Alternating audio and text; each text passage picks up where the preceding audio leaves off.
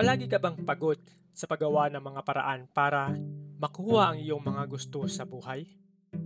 Ang enerhiya na nagdudulot sa iyo ng pasakit ay maaari ring makatulong sa iyo.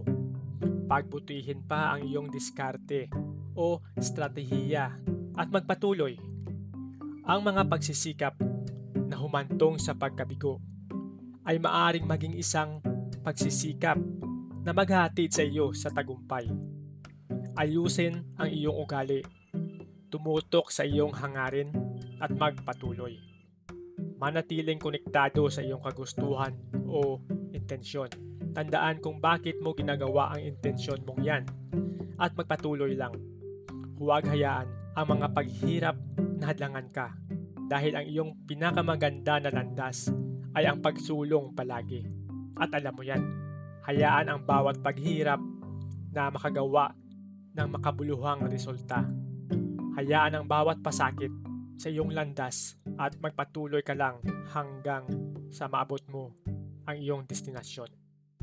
Ang bundok ay matarik at manghihina ang iyong mga paa. Ngunit sa patuloy mong paakyat na may pahinga, ang iyong mga paa ay lumalakas. Patuloy na umakyat. Balang araw ay hahangaan mo ang mga tanawin mula sa itaas. At malamang ay maghanap ka ng kasunod o susunod o ibang bundok na tatahakin para makita ang kakaibang magandang tanawin mula sa tuktok ng mga yon. Ilang beses ka na ba nagtagumpay? Ano ang ginawa mo noong napagtagumpayan mo ang isang bagay?